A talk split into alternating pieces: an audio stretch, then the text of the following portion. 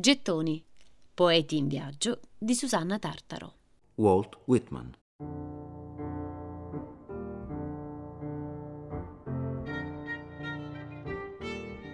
Da ragazzo Whitman fece il tipografo e il fattorino pur di contribuire alle magre entrate della famiglia.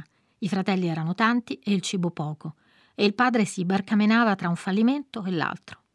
Poeta lo era da sempre, lo era forse già anche prima di pubblicare, cosa che fece per la prima volta, la coincidenza fa pensare, lo stesso anno in cui morì suo padre.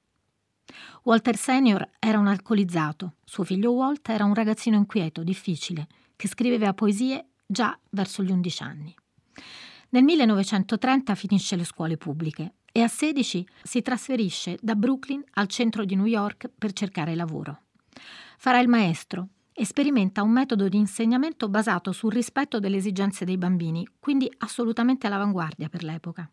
Alterna all'insegnamento la scrittura giornalistica, che gli creerà non pochi problemi quando negli editoriali si esprime con posizioni antischiaviste e chiaramente democratiche.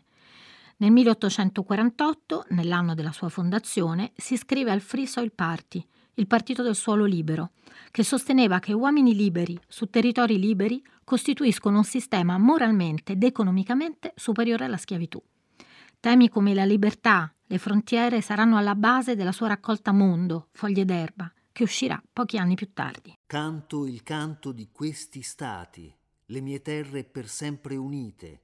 Il mio corpo non è inevitabilmente unito una parte all'altra, è costituito in una sola identità da mille offerte diverse, più di quanto non risultino unite le mie terre e costituiscano una identità sola nascite, climi, l'erba delle grandi pianure pastorali, città, fatiche, morte, animali, prodotti, guerra, bene e male. Tutto questo sono io. Whitman è il padre della poesia americana, il primo poeta moderno ad usare il verso libero, di cui è considerato l'inventore. La sua memoria sembra destinata a non spegnersi mai. Nel 1989 il film campione di incassi L'attimo fuggente racconta di un maestro che riesce a coinvolgere e cambiare i suoi studenti attraverso i versi di Walt Whitman. Quando il maestro, interpretato da Robin Williams, verrà allontanato dall'insegnamento, saranno i suoi allievi a recitare per lui O capitano mio capitano.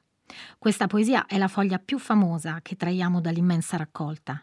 Whitman la scrive dopo la morte del presidente Lincoln, avvenuta il 15 aprile 1865 e la pubblicherà per la prima volta nell'ottobre dello stesso anno. Oh capitano, oh mio capitano, il nostro aspro viaggio è terminato. O capitano, mio capitano, è l'unica poesia antologizzata quando era vivo e l'unica scritta rispettando le convenzioni di uno schema metrico classico, tre strofe di otto versi e in rima.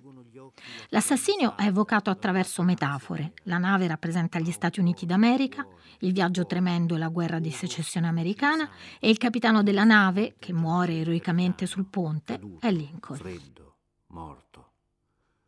Oh capitano, oh mio capitano, sorgi, odi le campane, sorgi, per te è issata la bandiera, per te squillano le trombe, per te fiori e ghirlande legate con i nastri, per te nere le rive, perché te invoca la ondosa folla, volgendo il volto ansiosi. Ecco, o oh capitano, o oh diletto padre, con il braccio ti sostengo il capo. Non è che un sogno che sopra il ponte tu sei caduto, freddo, morto. Ma non risponde il mio capitano, restano inerti le sue labbra esangui. Non sente il padre il mio braccio, non ha più polso né volontà. La nave si è ancorata sana e salva, il viaggio è terminato. Torna dall'arduo viaggio la nave vittoriosa che ha raggiunto la meta. Spiagge esultate, campane suonate. Io, con funebre passo, cammino il ponte dove il capitano giace, caduto, freddo, morto. Per riascoltare e scaricare in podcast cerca Gettoni sul sito di Radio 3 e sull'app RaiPlay Radio.